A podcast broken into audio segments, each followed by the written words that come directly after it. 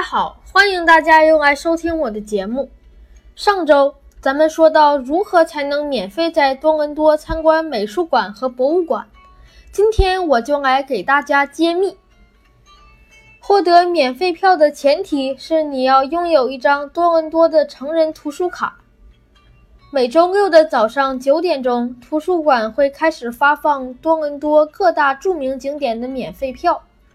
票的种类有很多，有美术馆的、博物馆的、科技馆的，还有动物园的。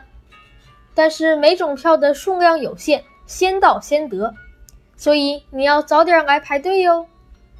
安大略美术馆除了用这种方式免费参观以外，每周三下午六点钟到九点钟是免费参观时间，什么证件都不用出示，直接排队进去就行。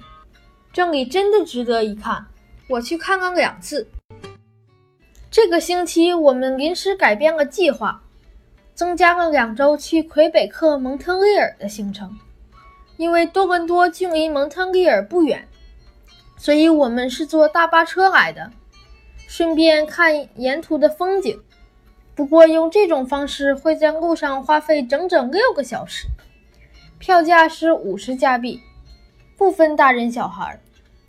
蒙特利尔与多伦多大有不同，从进入圣劳伦斯河沿岸起，所有的标牌都变成了法语的。当地人也会说英语，但是法语是他们的第一语言。这里的建筑十分古老。很多都是用大石块砌成的，不像多伦多那么现代化。但是我觉得这里更有艺术气息。另外，蒙特利尔的地铁系统非常发达，它的地铁还有胶皮轮胎呢。但美中不足的是，地铁站里几乎没有升降梯。这里的人普遍比多伦多的苗条，不知道。跟天天爬楼梯有没有关系？不过，如果你携带着比较重的行李，就像我们一样，没关系，请摆正心态，全当锻炼吧。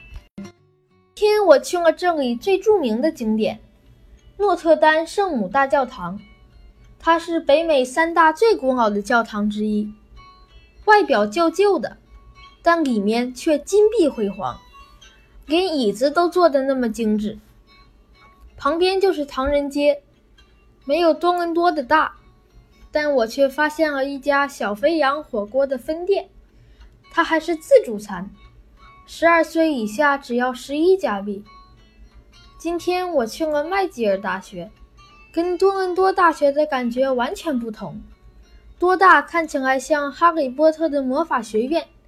而麦吉尔大学却像一家时尚旅馆，是因为它位于市中心的缘故吧。今天就先跟大家分享到这里，下周三再见。